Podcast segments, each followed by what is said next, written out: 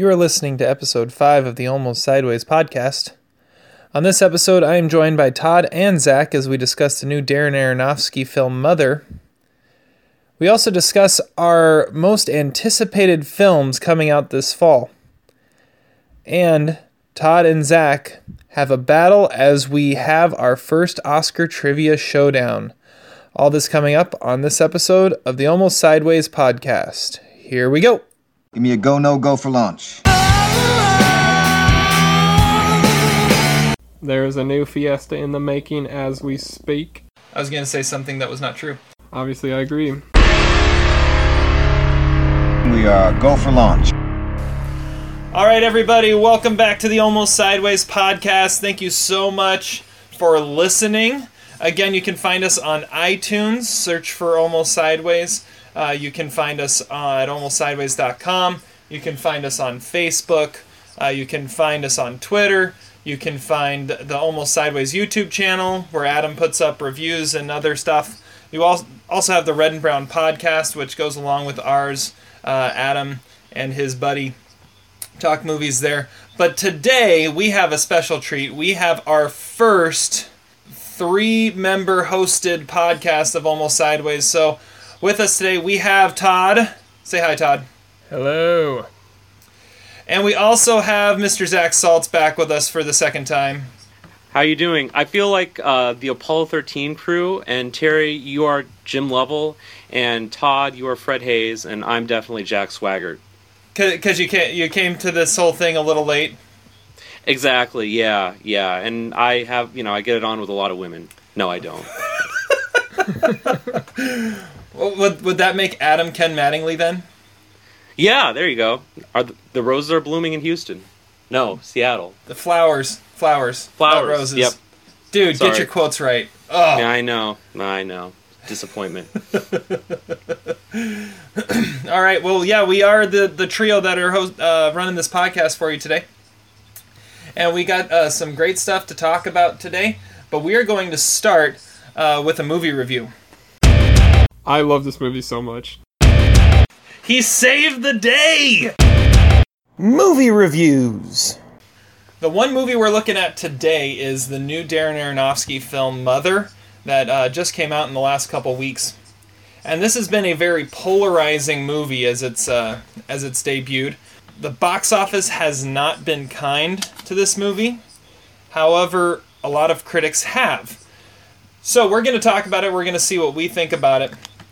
Just warning you, this is a spoiler alert uh, review, because honestly, it's the only way you can talk about this movie. If you don't talk about the spoilers, you can talk about like the first thirty seconds of the movie, and that's about it. Actually, you can't even talk about that. So uh, let's talk about Mother. Mother is the story of a married couple, played by Jennifer Lawrence and Javier Bardem, that live in this house, and they seem to live this nice, peaceful life until a strange man shows up, played by Ed Harris. And then later on, a strange woman shows up, played by Michelle Pfeiffer, who is his wife. And Javier Bardem welcomes them in with open arms. But Jennifer Lawrence's character is not too sure about this, because it is their house, and there are these people that are intruding and taking over. Um... Javier Bardem plays this writer, and it turns out that these people are fans of his, and they wanted to see him, they wanted to meet him. And then from there, it all kind of just spirals into this mass gathering at this house of so many different things going on. Honestly, as I sat there, I was waiting to see when it would all tie together and when it would all start to be explained, and I never felt like it came. This film seemed to be completely chaotic, which was what it was meant to be, but there never really was the payoff at the end. I was waiting for it to explain itself. Looking at the trailer, um, which, by the way, didn't feel at all like the film. The trailer made it feel more like a Black Swan type of movie, uh, which is what everyone expected, since Black Swan was also a Darren Aronofsky film. However, this film was not, uh, did not go down that road. And Black Swan, at the end, you had this payoff that kind of tied everything together. And this tried to do it, but I think it went way too far off the deep end to be able to come back and tie it all together at the end. To me, it almost felt like I was watching Mulholland Drive or some other David Lynch film that made less sense. And to say that something made less sense than Mulholland Drive is saying something. Zach, what were you? What were your thoughts on this film? Well, first of all, Terry, I have to say, when I heard that Albert Brooks and Debbie Reynolds were teaming up for a movie about the mother, I loved it. And I loved this movie. I thought it was so hilarious, you know, when Debbie Reynolds was... F- oh, wait. Oh, shoot. Did I see the wrong mother? Oh, crap. Oh, oh no. Come on. You're supposed to laugh. I was waiting for, like, you know, two days to do that joke. But um, Come on.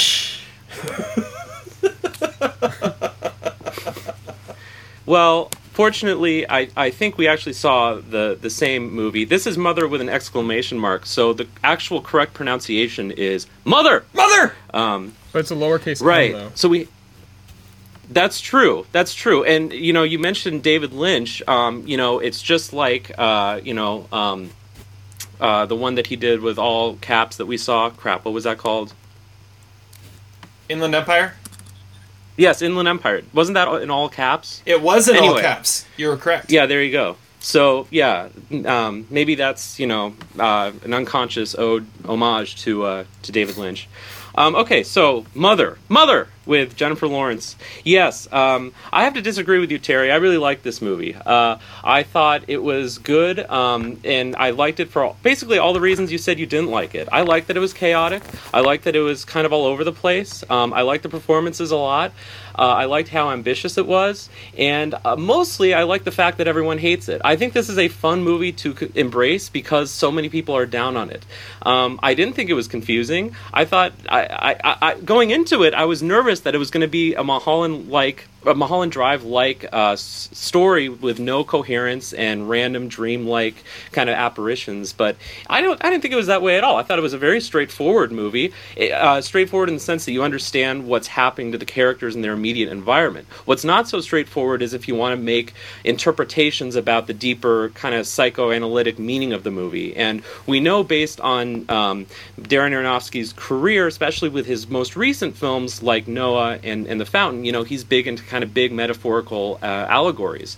So, you know, you, there's been a lot of people on YouTube, a lot of kind of uh, pe- people out there making their own opinions about what they think of the movie, whether it's, uh, you know, an allegory about uh, the Old and New Testament, whether it's an allegory about Mother Nature and the environment, whether it's also about something about feminism or being married to someone with uh, who's a creator. I don't know.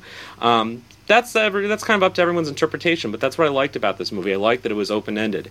And uh, I'm going to hand it over to Todd, but I do want to say real fast, I feel like uh, if these characters, these characters in the movie do not have names. They go by man, woman, wife, you know, whatever, mother. I feel like if these characters had names, people would not be reading this movie as a big metaphor for something bigger. I think they would just kind of read it as a twisted, you know, cluster F movie about a really messed up marriage. That's my hot take, and I liked it. That's another hot take. Yeah, I actually, uh, I actually like this movie too. It's, um, it it is pretty twisted. I like when I was watching it, I saw some like Polanski in it. I saw some uh, almost Rebecca input.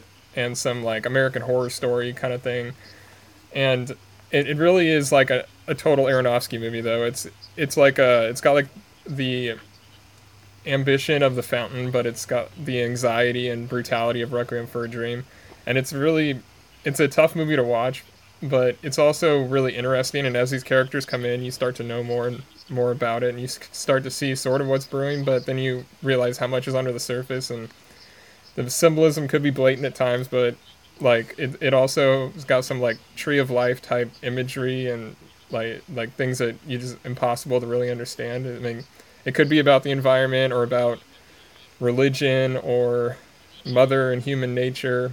I mean, you really got to figure it out for yourself. There's definitely hints at all those things, and like uh, I saw it had a cinema score of an F, which is kind of hilarious because usually critics and the cinema score are not complete opposites like that, but it just shows how divisive the movie is and how much like I, it seems like something controversial enough that you have to really see it whether you're gonna like it or not.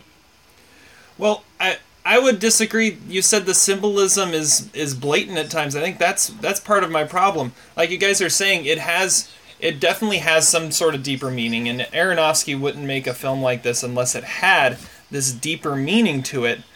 My question is, what is the deeper meaning? I know you guys said it's a little more open-ended, but when you leave something open-ended, you at least have to drop a little bit better hints at which direction it's supposed to go. I mean, this this film, it you get to the end, and you wonder, what did you just watch? What was the purpose of all of this? Because it's all, like, leading up to, okay, something significant is happening here, and I just don't know what. And then nothing significant happens, and you are left wondering why. Okay, well, you got to do a little bit of an internet deep dive, Terry. This is a total twenty seventeen movie, okay? You got to look on the message boards, you got to look at the Reddit, okay? And I'm going to send props to my boy Jeremy Johns on uh, YouTube. Not that I really know this person, but there's a guy named Jeremy Johns, J A H N S, and he has a great video explaining the, the symbolism of Mother. And to kind of um, reiterate what he says, he says that the Javier Bardem character is supposed to represent God, okay? Well, that was and obvious. God has... His, his name is yeah. him with a capital H. Like, that was kind of obvious he's God. He even right, he even says at the end of the film when when he asked what someone asks like, who are you, and he says like, I am I. As a, so yes, he's God. That that is clear. Jennifer Lawrence is, is Mother Earth. You know, she she puts her hand on the wall, and it, it makes her heart beat, and she's full of, of this kind of grace, and, uh, you know, the, the domestic sphere of the house is supposed to represent Earth. And then Ed Harris and Michelle Pfeiffer are supposed to be Adam and Eve.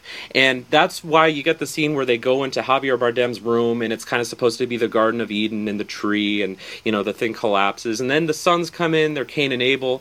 And then, you know, that's supposedly the Old Testament part of the movie, because that's the first part of the movie, and the movie's interrupted by this part in the middle where nothing really happens after. I mean, it's the part in which she's impregnated by he, and uh, so that's supposed to represent the difference between the Old Testament and the New Testament. There's also a scene where water comes spouting out of the kitchen sink. Literally, Aronofsky throws a kitchen sink at us. I thought that was kind of funny, and that's supposed to represent maybe uh, the flood. Uh, and because we know that Aronofsky is a fan of that part of the Bible, uh, based on his last movie. And then we get to the New Testament, which is the birth of Christ and uh, the sacrifice of uh, the, the Son of God, and uh, these people invading um, Mother Earth and invading the planet and taking over. And um, basically, uh, it becomes an allegory for Jesus. Yeah, and the, the, the people were definitely taking communion when they were uh, cannibalizing the... Uh, young baby. Oh, that was just wrong in so many ways. Well, after crowd surfing. That was pretty yeah, cool. Yeah. That was pretty cool. It was almost as good as the Jack Black in School of Rock. I mean, that, you know, that baby really just, you know, it was pretty awesome. Okay, so I, I, I hear you, and that and that makes sense. That that interpretation of the film does make a lot of sense. But then, okay, You you said, like, you know, she puts her hand on the wall and it makes her heart beat. But no, I don't think that's that's the case. The idea, I think what it's saying is, with the very first uh, first shot of the film, what it's saying is, like, this this constantly is being recreated. So she puts her hand on the wall to feel what the uh, the last person to love him and love this house felt, and then she knows what to do. And that's why at the end, when everything is done, uh, her her heart is taken out and put into the house, and then everything is remade, and then somebody else wakes up in bed, and the whole thing starts over again. So is what it's it, called the it's called the resurrection, and it's left behind, like Nicolas Cage, you know, coming back, it's leaving the door open. So, so is he saying that that um, he that God just continues to create Earth after Earth after Earth after all the people screw it up? Yeah, I think it's saying something about, like, him being a selfish God, because he knows, like, the eventual demise, and yet he still goes down the exact same path. And I think it has something to say about reincarnation almost too. I I'm not exactly sure what, what all that what all that means. I think it's just saying that the people idolize false prophets, and false prophets are cyclical. They've happened throughout history, so inevitably it's going to happen again at some at some point. And I don't know if Aronofsky is saying that Jesus is a false prophet, but he is saying that God leads to this, or the, the idea of the worship of God leads to this crazy idolatry and this this worship, this this mythos that happens. And so he's saying that that happens and it's cyclical, and that's absolutely true. Like all these cults that have uh, emerged over time, they always appear every few years, you know? That's stuff is never going away. So he, I think he's just kind of saying the same thing is going to happen over and over again. And they're literally trying to sweep the uh, things under the rug, the whatever that bloody hole that was going or whatever. Like they kept trying to just put it under the rug, and it just kept seeping through after she cleaned it up. It's like, yeah, it's like those things like never, uh, they never disappear completely. They just. Yeah, I and I did read an interpretation somewhere, too, that all the, all the crazy huh. shit that happens in the house is supposed to represent the ten plagues. I don't know what the ten plagues are, but, you know, hmm. there might be there might be some credibility there. I don't know. Hmm. Well, but see, if you're going, if you're looking at it and you're saying that it's Earth, and and I, it, it would make sense that the, the sink, the, the throwing of the kitchen sink is the flood, because then everyone evacuates, everyone leaves, and then they all come back later. Um, and it says in the Bible the earth would be destroyed by fire, and so the house is destroyed by fire. So the idea is everything, it, it's like, okay, it, it, is he saying, I think he's saying we're not the first earth. That he God's tried earth several times. I think that that's that's part of the message too, and we're going to have earth until we screw it up enough that he tears it down and starts over again. Yeah, I, I think that's a really good reading, and that leads to another reading that I think is valid, which is that maybe it's some metaphor for the environment, which is that we've destroyed our natural resources so much because of all of our invasion of the earth that uh, it's completely just decimated everything, and it's led to fires, and it's led to these kind of natural catastrophes and disasters. So if you don't want to have that kind of Christian or, or Judeo-Christian reading of the film, I think there's some validity in looking at it as a uh, an allegory for how we've basically mutilated the environment. That's a valid point. One of the things that I noticed about this film, um, after I watched it, I went back and looked at the uh, the movie posters. There were several movie posters that were released about the uh, for this film, and all of a sudden they all made sense. Um, there's the one that's a close-up of Jennifer Lawrence's face, and the, her face is like cracking. And then there's one that is a picture of her with her heart ripped out, holding out for someone to take. And then there's another one of Javier Bardem with like flames shooting up all over, all around him. And when the first time I saw it, I was like, well, what in the world does this mean? And then once you see the film, it's like, oh, it all ties together now and makes sense. So have you changed your opinion? It sounds like you've changed your opinion of this film in the last five minutes. No? I, I think it makes a little more sense now that we've talked through it. However, I think it it, it has to do a little bit more in the film. I mean, it can't be something where we have to go researching and say, okay, what do I, what do other people think about this? You got to be able to understand it a little bit more in the film. I, but isn't that a definition of a twenty seventeen film? I mean, people don't just go to movies anymore. They go on YouTube, they go on Reddit. Like, everyone has to have their fan theories, you know, their their uh, their kind of perverse spectatorship about what the film really means, what the alternate meanings are. You know, so it's a perfect film for twenty seventeen audiences. It's been a while since we've had a movie like this where it like actually requires you to uh, discuss it, you know. Like, it's been a while. I mean, we haven't had a David Lynch movie in ten years, you know. Like, these movies don't exist anymore. That's true. That's true. I, as it was, I had it at about two and a half stars. I do. Uh, I did really like the performances. Uh, I, I, it had me engaged the entire time, even if I wasn't quite sure what was going on. I thought, I thought Jennifer Lawrence was amazing. One of the things I thought as I was watching it is this is something different from anything Jennifer Lawrence has ever done before. Because she always seems, she's been great in everything she's done, but she always seems to be this uh, brash, on the edge, in your face type of person. And this was much more reserved, much more held back, uh, which is very different. Javier Bardem is great as always. I've heard a lot of Oscar buzz for Michelle Pfeiffer, and I don't know how in the ten minutes she was in the film that would be an Oscar-worthy performance, but apparently some people think it is. But I, I, I did appreciate what it was trying to do, and now that we've talked about it and I understand a little bit more of it, honestly, I kind of want to watch it again. But I, I might get a little closer to three stars, but I'm still, I'm still probably in the two and a half star range right now.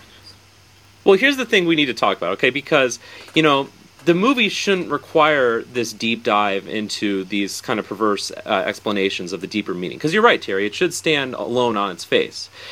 But I guess my question that I'm more interested in, even more interested than Aronofsky's, you know, biblical interpretations, which is, why is this movie so divisive? Why has this made audiences turn against each other? Because on Rotten Tomatoes, it has a relatively good score. I've actually have not encountered anyone face-to-face who's hated the movie. I know a lot of people have seen this movie. They haven't, no one's hated it. So I guess the question is, why would audiences in twenty seventeen hate this movie? And I think the reason might be a little bit kind of what you're saying, Terry, is that maybe the the message isn't obvious. Um, I think it's great to have these kind of debates about movies afterwards. And the last movie that I can think of that really caused a divisive audience debate like this was Inception, the very last scene of Inception. But that was a little different because that was one single scene at the very end of the movie. Now, it had a lot of great weight and consequence, but really it was kind of a yes or no proposition. Did it fall? Did it stay spinning, right? This movie isn't like that. This movie requires a lot deeper thinking, a lot more abstract and uh, kind of consequential questions. And so I think audiences today like to have the kind of yes or no propositions like at the end of Inception. I don't think audiences really like to think that deeply about the kind of metaphorical meanings of what the characters represent. So I think for a lot of audiences, it's frustrating that Aronofsky is throwing this stuff out at us and asking us to kind of do our due diligence in coming up with the meaning. Um, whereas like in Inception, yeah, there's there's divisiveness, but it's sort of a yes or no kind of question. Well, I don't know. The difference between this is that Todd, uh, what do you think? Everything that we talked about, what the movie could mean or or, or whatever, they're all like really controversial topics anyway. So I think that that just is turning people off anyways, just the, the fact that it makes them think about something they don't want to think about or get into an argument about something. When Inception, it's not really, there's nothing really controversial about it. It was just like open-ended, you know.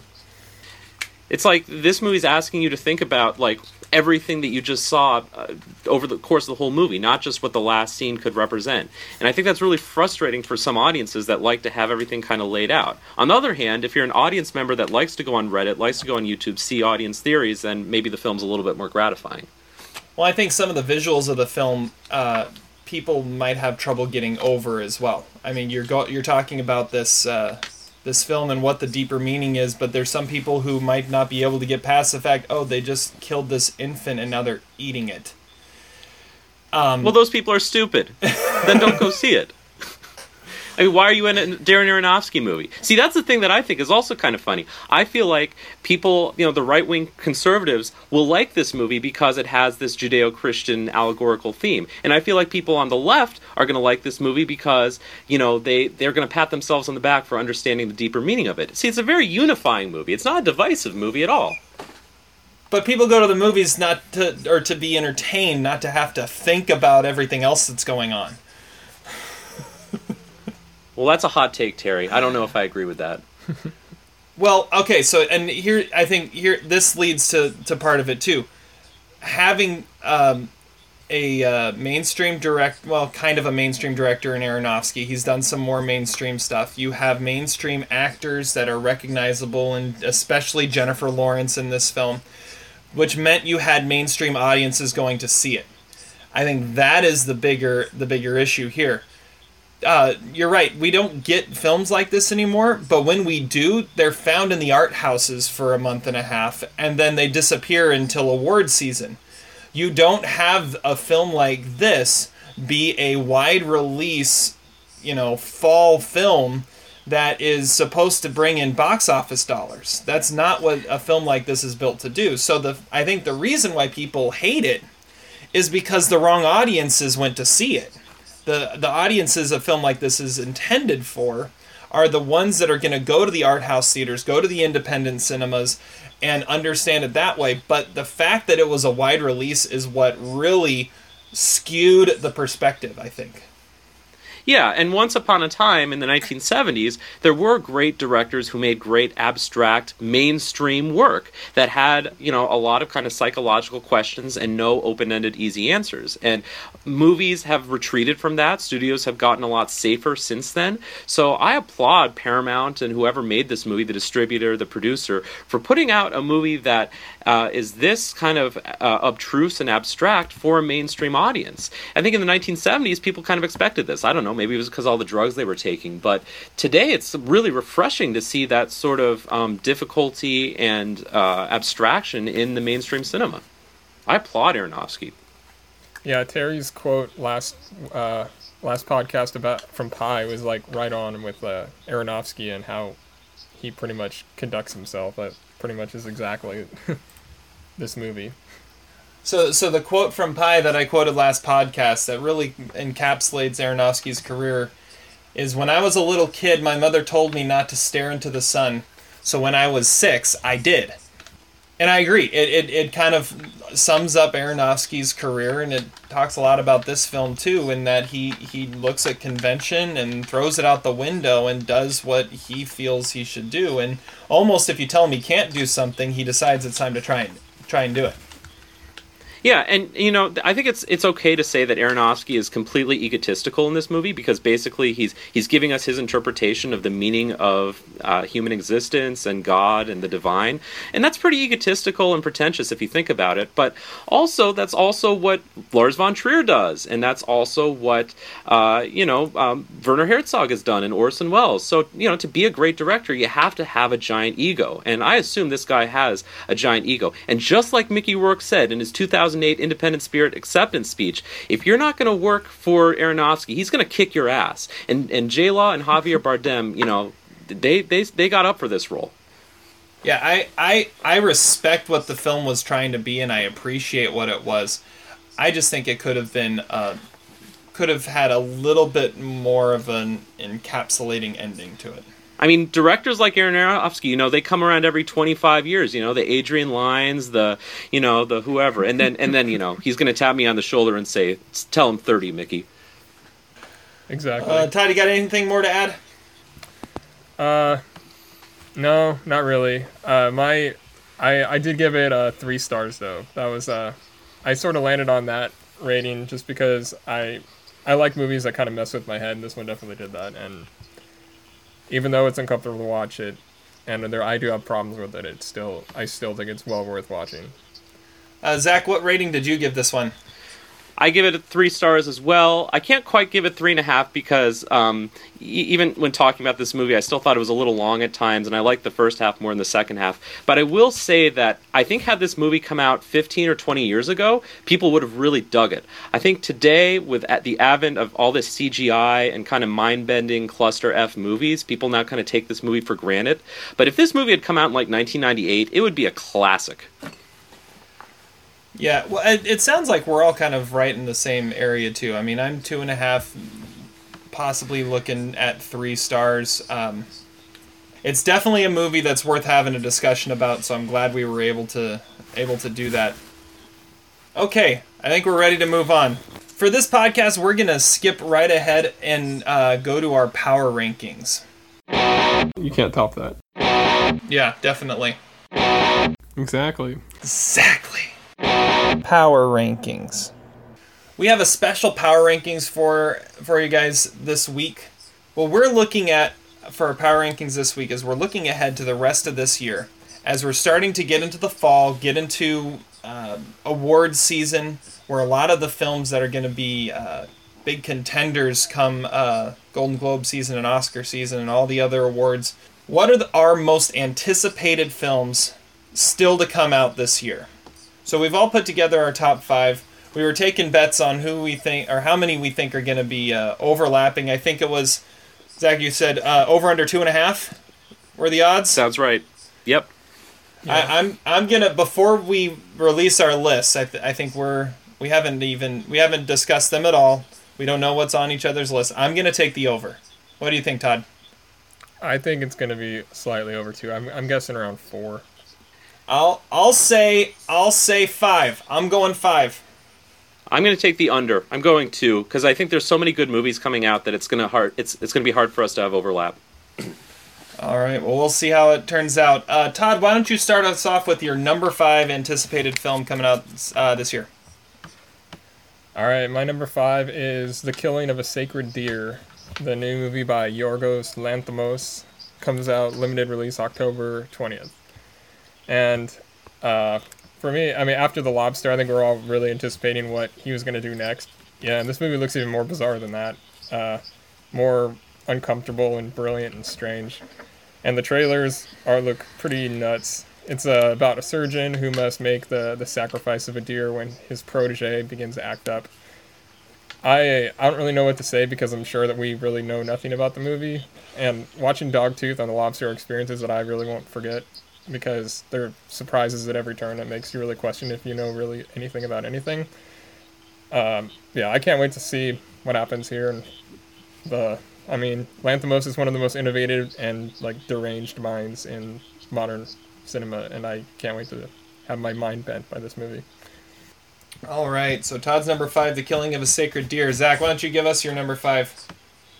Uh, number five on my list is The Disaster Artist, uh, the long-awaited new film by James Franco, and uh, starring James Franco and uh, Seth uh, Seth Rogen, uh, and telling the story of the infamous Tommy Wiseau film, The Room. Uh, I'm super excited uh, because I'm a big fan of The Room, and this looks like a modern-day sort of Ed Wood take on the making of a classic camp schlock movie.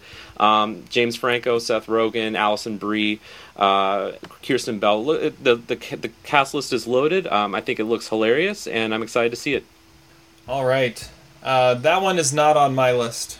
Uh, Killing of a Sacred Deer came up just short on my list, by the way. Uh, I, The Lobster was crazy, and I'm kind of scared to see where he goes next. Uh, number five on my list is probably the exact opposite of The Killing of a Sacred Deer, and that is Goodbye, Christopher Robin. Uh, the uh, the new film coming out uh, starring Domhnall Gleeson, um, who is turned into quite a big deal recently. I mean, he was he was just in he was in Mother. Uh, oh, oh, sorry, Mother. He was in that. Um, And uh, he's he's gonna be in the in the new Star Wars coming out, and here he is playing A A. Milne, the uh, the creator of Winnie the Pooh, and one of my all-time favorite films is Finding Neverland, the story of uh, of J M. Barrie creating Peter Pan, and this has looks like it's very very similar. I am really looking forward to seeing it. If it's anything uh, near the brilliance of Finding Neverland, I'm going to love it. Todd, why don't you give us your uh, uh, your number, number four? Four is uh, a movie by Joachim Trier called Thelma. It comes out on November tenth. The IMDb description says it's about a woman who begins to fall in love only to discover she has fantastic powers. And uh, the trailer looks amazing. Uh, Trier had one of my top five films last year called uh, Louder Than Bombs. He also made a couple of my uh, couple in. Uh, foreign films, Oslo, August thirty-first, and Reprise, which are among my top foreign films of those years that they came out. And this uh, movie implies that Trier actually has a, a budget here, but it lo- looks sort of like a practical budget. He's uh, he's good at making like intimate character dramas, but this one has some like mystery and sci-fi elements that make it look really fascinating. And it lo- I mean, it kind of reminds me of when Jeff Nichols made Midnight Special. Uh, in the midst of all these like really stripped down dramas, this, it looks like a really really cool movie, and I'm uh, I'm intrigued to see what he does with it. And even though I liked his American movie the most, I, I feel like a lot of his uh, dramas do uh, sound better in the, his native uh, Norwegian language. You guys heard of this movie? No, but it is a total Todd movie on the, based on the look of it. Agreed, agreed. It is a Todd movie. Uh, number four, Zach, tell us what you got. Number four on my list is the new film by Sean Baker. Uh, the title of the film is The Florida Project. Sean Baker impressed audiences all over the world with uh, Tangerine a couple years ago, which he shot entirely on an iPhone. Um, this movie is not shot on an iPhone, but it has a sort of similar look. Uh, according to IMDb, it follows a precocious six-year-old as she courts mischief with ragtag, t- ragtag playmates in the shadows of Disney World. So um, it, I love movies that are told from a child's perspective, and I think Sean Sean Baker is a uh, phenomenal talent on the rise. Um, I like also that this movie is about Disney World, because Disney is notoriously difficult to get access to, so I think he resorted to some guerrilla tactics to get some footage inside Disney World. Um, so anytime, any filmmaker that can anger the Disney Corporation is a filmmaker I like. Um, I think this movie looks awesome, and I'm excited to see uh, what happens with Sean Baker's career. All right. Yeah, that one that one does look interesting. Todd, I know you mentioned that quite a bit when we talked uh, Oscar buzz. Yeah, I think it's definitely a dark horse uh, Oscar contender. It seems like a real Oscar-type story, too. And I yeah, I, I love uh, Willem Dafoe's chances to win Best Supporting Actor. And you also said that Margot Robbie is currently your favorite for supporting actress for Goodbye, Christopher Robin. So we're, we're coming up with a, a few films that were on that list. Okay. Number four on my list is the new uh, Joe Wright biopic Darkest Hour, focusing on uh, Winston Churchill, uh, played in this film by Gary Oldman, going through some of the early days of World War Two. Uh, I just watched a trailer recently, and Gary Oldman as Winston Churchill looks absolutely outstanding. Uh, he has a shot to finally win the Oscar that this character actor deserves. Um, one of the things I thought was really interesting about the the story, or the trailer, one of the things that appears to play prominence in this movie is the story of Dunkirk, which, I mean, we've never heard of Dunkirk before, and now we have two films coming out in the same year about it, so I think that's kind of interesting. But I'm really excited to see this, see what Gary Oldman can do with this uh, amazing character uh, from history. And it might be, it kind of looks like it could be like the Iron Lady did for Meryl Streep in winning her an Oscar a few years ago. The same thing could be uh, could be the case for Gary Oldman playing Winston Churchill here. Yeah, and it's the second movie this year about Winston Churchill, because Brian Cox was in uh, the movie Churchill, which apparently was not that good. Well, and you also have the Netflix show The Crown, where John Lithgow plays Winston Churchill. So there's just a lot of Churchill going around. Yeah. He's a popular uh, dude. Yeah, that movie did not make my list. I actually kind of think it looks a little, like, uh, like a, a little goofy. It doesn't really seem, like, completely serious, but I'm I'm excited to see Gary Oldman in that movie for sure. All right. I'm also I, a big fan of Joe Wright, too. So a Joe Wright film I'm on board for. I would have agreed with you about eight years ago. I don't think I actually That's just, like You're just saying movies. That, Zach, because he stopped making films with Keira Knightley. Uh, that that that may have something to do with it. I think I've only given thumbs up to one of his movies, and that was Pride and Prejudice. I like. I've given him thumbs up to one movie after Pride and Prejudice, and that was the other movie with Keira Knightley. All right, uh, number three. Can Keira can Keira Knightley pl- can Keira Knightley right. play Winston Churchill? She'd have to gain about five hundred pounds for that. That that a lot of weight. Yes, that that. All right. Okay. My number three we digress. is uh, Rian Johnson's Star Wars: The Last Jedi. Comes out on December fifteenth, and uh, I've always had to temper my expectations for these new Star Wars movies because I don't really have a lot of faith in the directors, but I actually really love Rian Johnson. He made one of my favorite sci-fi movies in decades with Looper. Uh, and he had complete creative freedom in the movie because he really is the only credited screenwriter, too, which is has not been the case for like any of the movies that they've done so far. I mean, I liked Force Awakens in general, but I really didn't like Rogue One, even though it had a really cool trailer. This one doesn't really have a good trailer, so maybe that's a good omen. I, I don't know. But I really am curious to see what they do with Leia after the death of Carrie Fisher. And I just, I don't know, I just want to go spend a couple hours with Poe, Finn, Luke, and Rey, and bask in the glory of Star Wars at its best, which I, at least I hope it's its best. Yeah, that movie didn't make my my list. It it would if we were promised some musical numbers with Oscar Isaac and, uh, you know, but it, unfortunately not. Um, Rian Johnson also directed the best episode of Breaking Bad and the worst episode of Breaking Bad, so there's always that. What did, what did he direct, Rabbit Dog? Is that? No, Fly, the Fly episode. That one sucked. Oh, okay. But Ozymandias was the best one. So, you know, he is capable of doing great Ozymandias, things. Ozymandias, yes. Um, number three on my list is uh, Call Me By Your Name, the uh, movie uh, that is based on a novel by Andre Ackerman, and uh, it's getting a lot of Oscar buzz. It's about it's set in nineteen eighty-three. The son of an American professor is enamored by the graduate student who comes to study and live with the family in northern Italy. Um, on the heels of Moonlight, it's also a, a coming-of-age uh, homosexual-themed film. Um, I think it looks really polished and beautifully shot. Uh, Armie Hammer uh, plays one of the main characters. Michael Stolberg is also in it. Um, definitely looks like uh, an Oscar-caliber film written by uh, James Ivory. Um, certainly a film that I think we'll be talking about when the nominations are, are announced in uh, in February. All right. That film did not make my list. Yeah, it didn't make number my three list either, on my. But uh, yeah, it it was uh, definitely in a, the long list of honorable mentions for me. It, it does look really good, and I do think it's a big Oscar contender.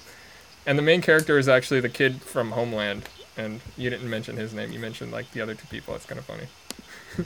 Well, I've never seen Homeland, but I also know he was in Men, Women, and Children, that horrible Adam Sandler movie. So. And apparently he was in Interstellar. But that wasn't worth mentioning. Number three on my list is a film that I have a feeling is going to pop up on one of, if not both of your lists in the top two, and that is the new Alexander Payne film Downsizing, uh, starring Matt Damon and Christoph Waltz. It's a social satire in which a guy realizes he would have a better life if he were to shrink himself. Uh, interesting premise for a movie. However, it's Alexander Payne. Every film that he does is amazing. He's kind of become this event director for independent film goers. When he comes out with a film, you have to see it. And I'm really looking forward to seeing Downsizing. Yeah, Todd and I were talking about this film before we started this podcast, and we both kind of commented that it looks like a great concept, but it'll be interesting to see how he turns it into a two-hour-plus narrative feature, because right now it looks like a Saturday Night Live sketch. Um, but we have all the faith in the world in Alexander Payne, so it should be pretty good. We're hoping. Yeah, it actually didn't make my list, but uh, but I remember doing a list like this in two thousand eleven, and uh, The Descendants didn't make my list then either. I don't think he really has great trailers. This movie sort of looks like... Uh, Walter Mitty or something. That's the way it came off in the trailer, but I don't know. I've I've total faith in Alexander Payne. I'm sure it'll be amazing. All right, Todd, okay. number yes. two. My number two is uh, the untitled Paul Thomas Anderson movie, which comes out December twenty-fifth. And uh, we definitely don't know anything about the movie other than that it's supposedly Daniel Day-Lewis's last movie, and it's set in nineteen fifties London fashion industry, and uh, it, it's supposedly coming out this year. And uh, P T A is one of those directors that it really is a, an event for me. Like, I even, like, Inherent Vice, I went on a media blackout and read the book before watching the movie. Like, I I love everything that he that he does. Every time it comes out with a movie, I have to see it in this one. Especially when he's reuniting with Daniel Day-Lewis after one of the greatest modern screen performances in There Will Be Blood. Like, it, I can't think of a movie... that I would be anticipating more. I just wish we had a trailer or something, more than one still of it. And uh, yeah, I just want to see the movie as much as possible, or as soon as possible. Yeah, Todd, I remember hearing stories of you running out of the theater when the Inherent Vice trailer would play, just so you could keep your media blackout for it. Yeah, that was, uh, it wasn't that difficult, honestly, because I only, I think I only ran into that situation like twice, because there was only like one T V spot that I saw for it too. Like, they really didn't ad- advertise that movie all that much. All right, Zach, number two. Well, my under on the two and a half is looking better and better, I gotta say. It's um, true. It's my number true. two film is uh, it's a it's kind of a long shot. We'll see what happens. It is a Russian film called Loveless, and the director's name I'm going to butcher, but I think it's Andrei Zhivago. And he is the uh, uh, writer-director of Leviathan, and he also wrote a film about ten years ago called The Return that I really enjoyed. Um, this was a film, it's the official Russian submission for Best Foreign Film this year. Uh, the IMDb description says it is about a couple going through a divorce, must team up to find their son who has disappeared during one of their bitter arguments. Um, and any of those kind of domestic dramas that have that kind of Eastern European depression um, in them uh, are right up Zach Saltz's alley. So I'm looking eager uh, for a... Uh, you know, morally uh, depraved, sad, uh, depressing experience at the movie, seeing uh, Loveless. When I made my prediction, I forgot that Zach was going to pull out a Russian film and put it on his list for his most anticipated. Well, it's not just it's not just any Russian film. It's by Ziyovaskev or whatever his name is. And uh, Leviathan was a pretty interesting movie, so, you know, I'm going to go with it. Why not? Oh, oh I, I'm not doubting the fact that it should be on your list. I just forgot that that would be on your list. Have you heard of this film, Todd? I I had uh, I've seen the title. I haven't. I don't actually know anything about the movie. I've seen Leviathan, but yeah. All right. How about your list, Terry? Number two. Number two on my list, uh, we're going to get another overlap here, because number two on my list is Star Wars: The Last Jedi. Uh, I really enjoyed The Force Awakens. Uh, I was a little disappointed by Rogue One. However, this new story that they have for the new um, episode seven, eight, and nine, I really like the start of it. They, um, from what the trailer looks like, it appears to be uh, continuing a similar arc that they've done with the other two trilogies, which means this film is, uh, if it follows what happened in the in the first two trilogies, it's going to be much darker. Um, it's I'm really interested to see where they take it. Um, seeing Mark Hamill back on screen as Luke Skywalker, he seems to be one of the main characters in in in this film, from what it looks like. Uh, I really enjoy the new the new group, and I'm excited to see where this one takes it. Okay, I okay. think we are now to number one. Todd, number one on your list. Please don't disappoint me.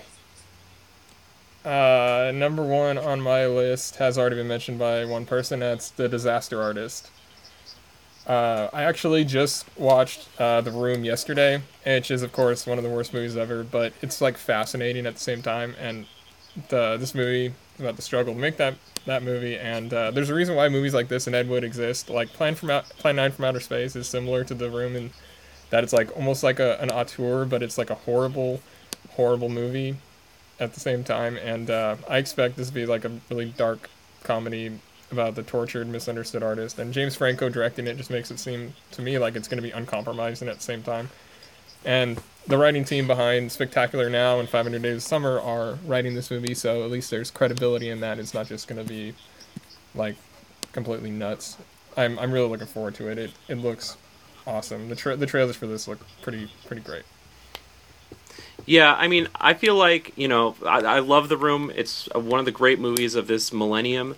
Um, I feel like there was a little bit of uh, Lisa uh, and the Tommy Wiseau character in Jennifer Lawrence and Javier Bardem in Mother. Um, I think there was definitely some d- domestic issues there.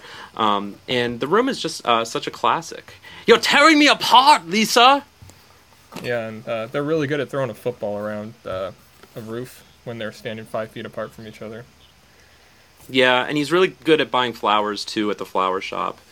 I mean, it's like someone characterized the movie as, you know, if this movie was written by Martians trying to understand human interaction. There's absolutely no pulse for the way that people interact with each other, and I love that description of it.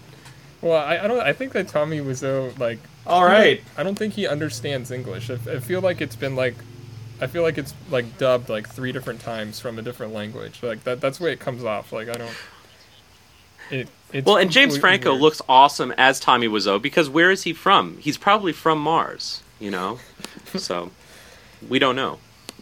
Yes. Uh, my number one movie is uh, equally uh, European and obscure, uh, although slightly less obscure. It's the new film by Michel Haneke, the great uh, auteur. Um, the film is entitled Happy End, and it, sell- and it stars Isabelle Huppert and Jean-Louis Trintignant, uh, who were also in Haneke's last film, Amour, from twenty twelve, which got uh, you know quite a bit uh, big of release in the United States. It was nominated for Best Picture. Um, we know very little about this film. The description is a drama about a family set in Calais with the European refugee crisis as the backdrop, and we do know that the main characters are married and their names are Georges and Anne. And if you're a fan of Haneke's work, every movie he's ever made has been about a married couple named Georges and Anne, so this continues that uh, that legacy. I love Haneke's work. He's very rarely disappointed me. um, Huppert is an exciting actress, uh, and uh, I'm excited to see what he comes up with, like like directors uh, uh, like Um, you know, Oscar Fahadi and uh, the Dardenne brothers. Uh, Haneke has carte blanche with me, so anything he puts out, I will be first in line to go see. All right. Do you see why I said under two and a half, Terry? I, I, Does it I make see. sense now? I see why you said under two and a half. However, I think we're at three right now. I think you're right. I think I think. Uh, did you say three or did you, Todd say three? Todd said four. I said five. You said two. So we all lose. There we go. That's yeah. I guess Num- that's three. Number one on my list. I didn't really expect to be on any of your lists, but I'm super excited for this film, and it is the new Kenneth Branagh remake of the Agatha Christie novel Murder on the Orient Express. I am a big Agatha Christie fan. Uh, the the murder mystery genre that uh, she kind of mastered. Kenneth Branagh always has an interesting take on whatever film he makes. Uh, he's got a star-studded cast. This is such a fascinating story, and I'm really excited to see where he takes it and how he interprets this entire uh, this entire story um, in this new film. Yeah. It does look very exciting. Okay, so there are our top fives. Uh, Todd, do you have any honorable mentions you want to you want to throw out there really quick? Yeah, the honorable mentions for me are basically my favorite directors. I have a movie coming out. Uh, I got Denis Villeneuve's Blade Runner twenty forty-nine, Alexander Payne's Downsizing, Richard Linklater's Last Flag Flying, Guillermo del Toro's The Shape of Water, and Martin McDonagh's Three Billboards Outside Ebbing, Missouri. All right, Zach, did you have any uh, honorable mentions you wanted to throw out there? Yes, my honorable mention might actually be my serious number one pick, which is Thor Ragnarok. I cannot wait to go into that movie a little intoxicated and make fun of it, how awful it looks. I can't wait for Cate Blanchett's over-the-top performance as the goddess of death, and I cannot wait for the spectacular scene where uh, Thor encounters the Hulk, because the Marvel writers can't come up with anything more original than the Avengers fighting each other. So I'm super pumped for Thor Ragnarok. Yeah, I, like I find it. it interesting. I find it interesting that uh, possibly the two like the two films that are going to be thrown in our face the most over the next three months are going to be Thor Ragnarok and Justice League. Yet neither of them popped up on our lists at all. Um, oh, it, I, I I have to put it as an honorable mention, or it would have been my number one. Uh, there, well, there you I go. I had to restrain myself. Uh, I had a few honorable mentions uh, to throw out there. Um, I like I said earlier, The Killing of the Sacred Deer was on my honorable mention list. Uh, Suburbicon, the new uh, George Clooney directed film. I, he seems to do um, great work whenever he directs. Uh, it's Lady... gotten horrible reviews, by the way. You know that, right? It's gotten horrible reviews. Yeah, I don't care. I, I still want to check it out. Um, the uh, the new film Lady Bird, with uh, starring Saoirse Ronan, written and directed by Greta Gerwig, I think uh, looks great. I have yet to see Saoirse Ronan do something that I don't like. And the last one, uh, I love great animated films. And Coco, the new uh, the new uh, Pixar film, comes out before uh, before the end of this year, so I had to throw that in there as well. Yeah, about Suburbicon, like I think it's written by the Coens, right? Like I always have a rule when the Coens write a movie and they don't direct it, it ends up being really bad, and that. Well, and it was like. and it was co-written by George Clooney and Grant Heslov, so that's four talented people, and when you have that many talented people on the same script, uh, it's a disaster. Usually. But if this movie had been directed by Tommy Wiseau, that would have been a movie I would have wanted to see. Well, there you go. Yes. When was the last time the Coens directed a movie? Was it Llewyn Davis? L- yeah, Llewyn Davis, right? Yeah, they, they've been kind of out of the game for a while. Coens, start directing again! Anyways, they're too busy, uh, like, let's, dealing let's with recap. Fargo. Producing what? Their T V show. Oh no, Hail, Hail Caesar. We forgot about Hail Caesar. They did Hail Caesar. Oh yeah. We forgot that. I think we all I think we all yeah, willingly that was pretty, forgot about forgettable. That. Yeah. Yeah, kind of, yeah. All right. Uh, so let's recap our uh, our top five lists here. Uh, my list, number five, Goodbye Christopher Robin. Number four, Darkest Hour. Number three, Downsizing. Number two, Star Wars: The Last Jedi. Number one, Murder on the Orient Express. Todd, give us your top five again. My top five was uh, number five, The Killing of a Sacred Deer. Number four, Thelma. Number three, Star Wars: The Last Jedi. Number two, the untitled Paul Thomas Anderson film. And number one, The Disaster Artist. And my Zach? top five is number five, The Disa- Disaster Artist. Number four, The Florida Project. Number three, Call Me By Your Name. Number two, Loveless. And number one, even though in my heart of hearts it's uh, Thor Ragnarok, I have to give it to the Haneke film uh, Happy End. All right. So there are our power rankings of our most anticipated films uh, still to come out this year. Uh, really quick, we're going to run through some um, some films that are celebrating some big anniversaries uh, this month. This month of October we're about to enter. And uh, Zach, why don't you start us off? Give us a little a little brief take on uh, your uh, anniversary film you got for us. So back in two thousand two, I was seeing a lot of movies as a precocious fifteen-year-old, and uh, I saw this awesome trailer for a new Adam Sandler, uh, Philip Seymour Hoffman movie called Punch Drunk Love, uh, directed by Paul Thomas Anderson. It seemed like an unlikely collaboration, but uh, the movie did not disappoint, and fifteen years later, it's still as entertaining as ever, starring Adam Sandler as the inimitable Barry. Uh, Barry is a socially awkward um, business, small business owner in the San Fernando Valley who produces toilet plungers, and uh, he gets himself in a precarious situation when he meets a mysterious young woman played by Emily Watson, and he finds a harmonium in front of his warehouse, um, and he also gets himself involved in a sex phone, phone sex scandal. Um, but the plot doesn't really matter. It's all kind of about the mood in Punch Drunk Love, and uh, the score by John Bryan is awesome, and it's It's P T A's shortest film, which is a relief in many cases, and uh, many called it Adam Sandler's first serious role, but if you really think about the film and you look at it kind of closely, really Barry Egan is sort of like the penultimate Adam Sandler character. He's not dramatically different from Happy Gilmore. Um, it's a movie that is really enjoyable to watch, really quirky humor. It's not quite a comedy. It's certainly not a drama. Uh, when Adam Sandler beats the huh. shit out of that bathroom, um, it's a great scene for us all, all the introverts in us. And uh, a personal kind of anecdote, um, I think I kind of look a little bit like Adam Sandler on the cover of that D V D. So for many years, my Facebook profile picture um, was the cover of that D V D, which many people thought was me taking a picture of myself just to look like Adam Sandler. But no, that actually was the, the D V D cover. Yeah, I, I I had trouble telling apart it, that that picture. I I couldn't figure out if it was really you or if it was actually uh, Adam Sandler. So I was gonna say you should just claim the fact that you starred in that movie. Well, yes, the back of my head starred in that movie. Yeah, absolutely. All right, Todd, your uh, your uh, anniversary for us. All right, uh, following. Uh... on the P T A bandwagon, uh, twenty years ago, uh, Boogie Nights was released, and that is my favorite of all of Paul Thomas Anderson's movies. It is about uh, Eddie Adams and his initiation and experiences in the nineteen seventies porn industry, going from basically a nobody to the king of porn. And uh, I love this movie enough that every year I have a fantasy football team named after one of the characters in this movie, or the character's character's character in the movie.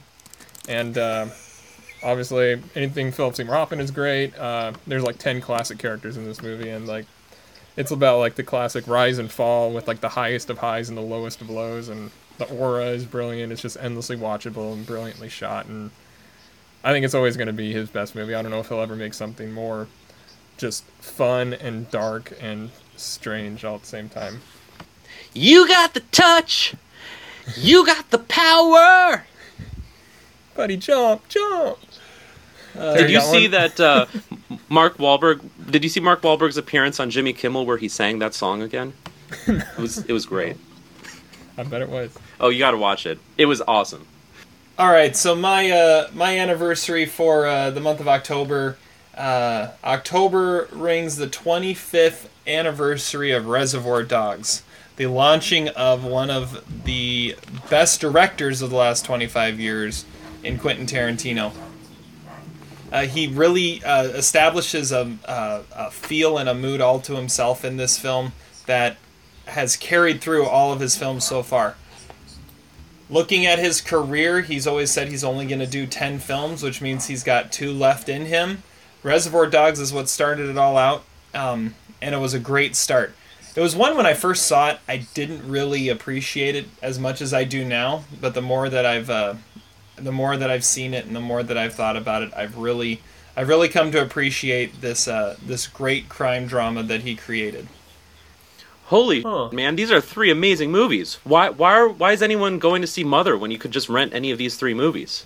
That's a wow. very valid point. Very valid point. Just go watch all the old stuff and don't, uh, don't worry about uh, what's in the theaters. Okay, so. Those were our uh, our anniversaries, our look back at what uh, uh, what did come out in October. Now, we're about to have a special version of Oscar Trivia. Todd is the master. Are you ready? Well, let's hope so. Oscar Trivia. Usually for Oscar Trivia, we have uh, one person here that I quiz on a certain year of the Oscars. However, we have uh, two Oscar experts here, uh, including one, Zach, didn't you tell me you are currently or about to uh, teach a course on the Oscars?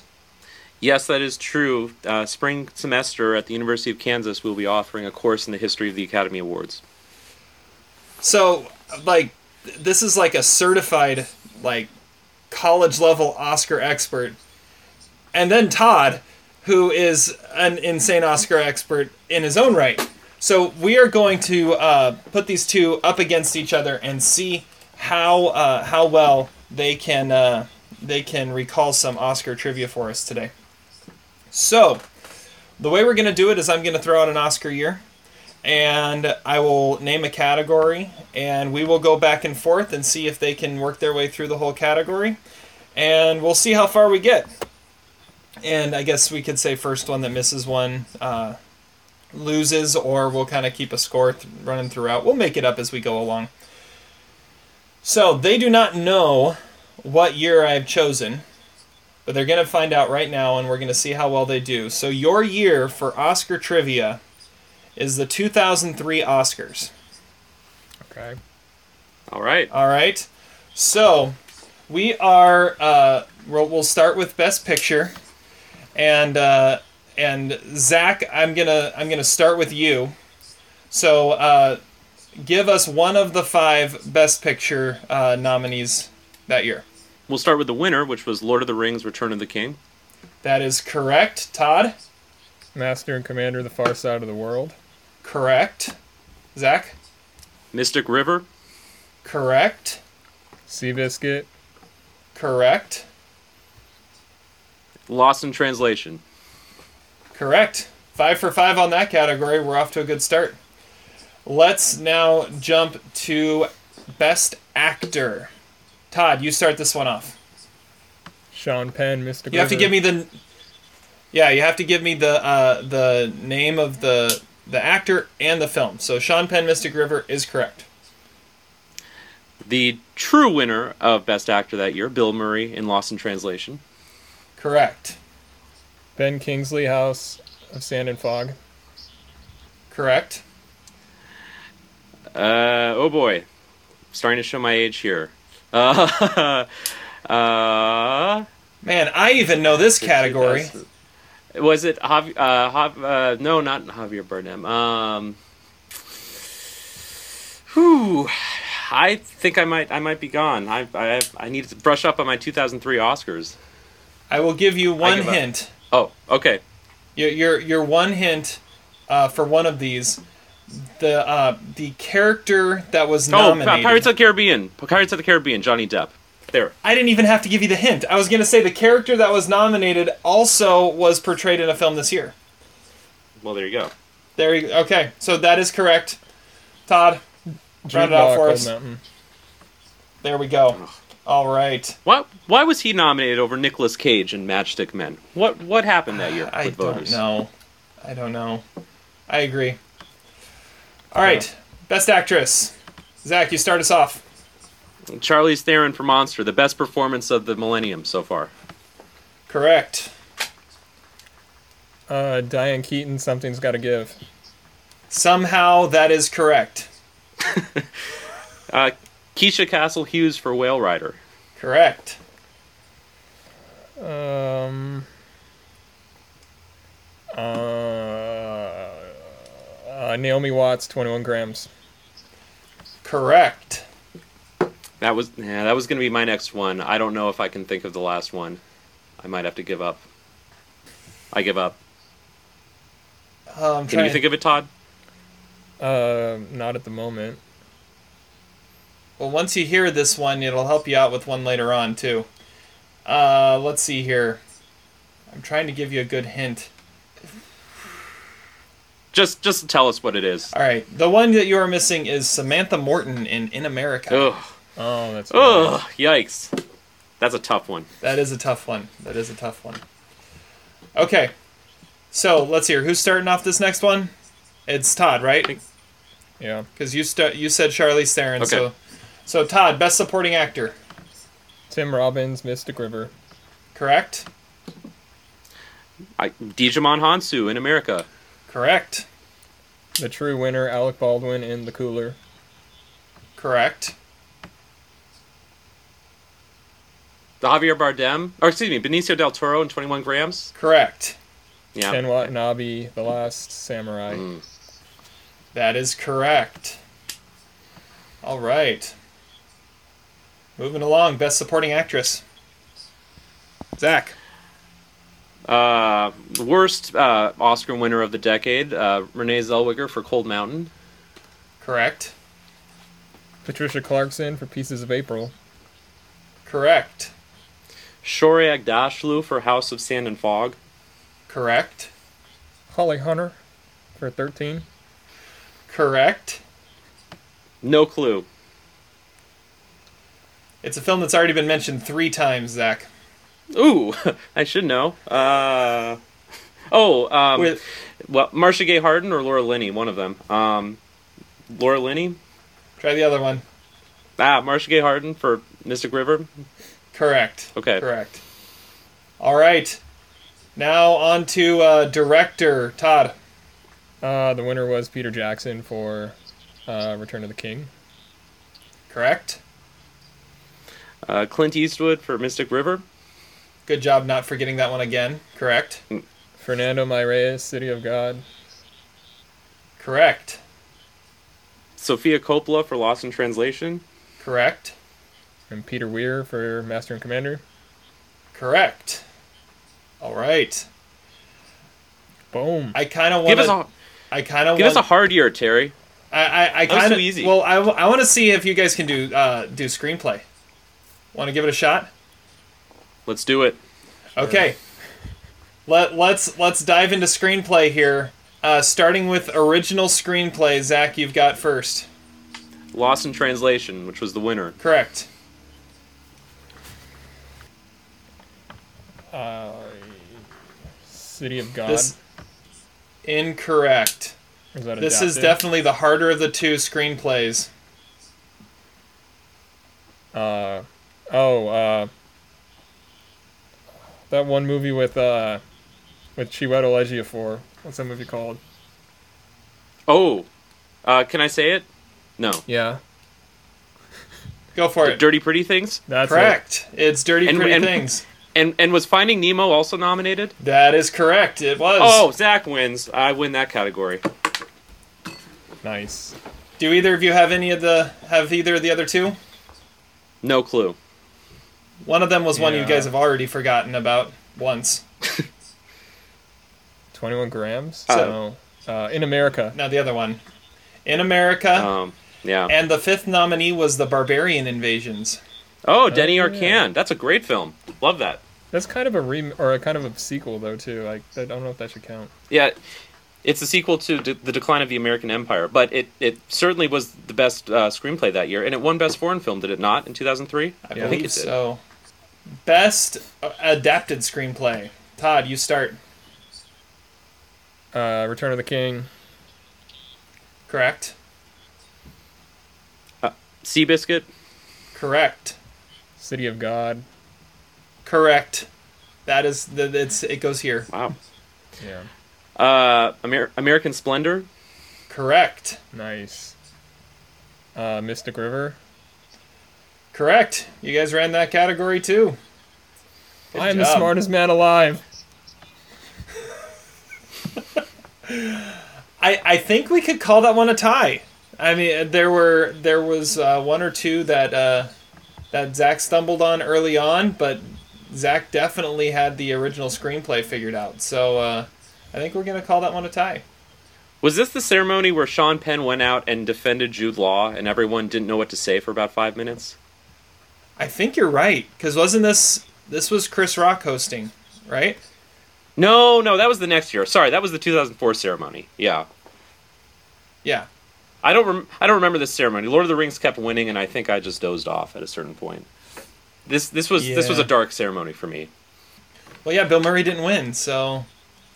No, and as Todd knows, you know, the two best films that year were Monster and Matchstick Men, and both got severely, um, you know, shortchanged at the awards, with the exception of Charlize Theron. But those were the two best movies that year. Everyone knows that. Exactly. Yeah, I remember the first time Todd and I watched Matchstick Men, we watched the entire movie over again right afterwards to try and figure out what happened. Yes. Like we were di- we were discussing it, and it just it just the D V D started up again, and we just continued watching it and, to see if we could piece it all together so we could figure out how the ending came about. That's what I'm going to do with this podcast. I'm going to listen to it immediately afterwards and ask what happened.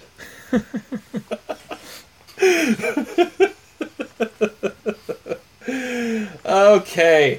Uh, we uh, we're just about done here for uh, for our podcast today, but uh, we are now going to leave you with our quote of the day. Strawberries, not the cheese. Womack, you bastard! Quote of the day. All right, Todd, do you want to start us off with quote of the day?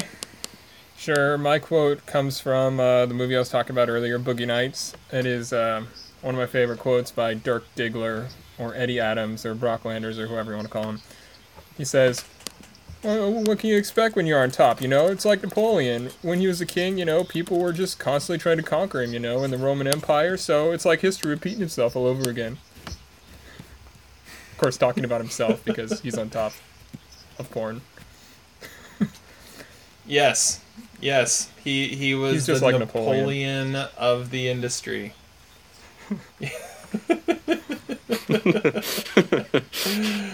All right, Zach, quote of the day.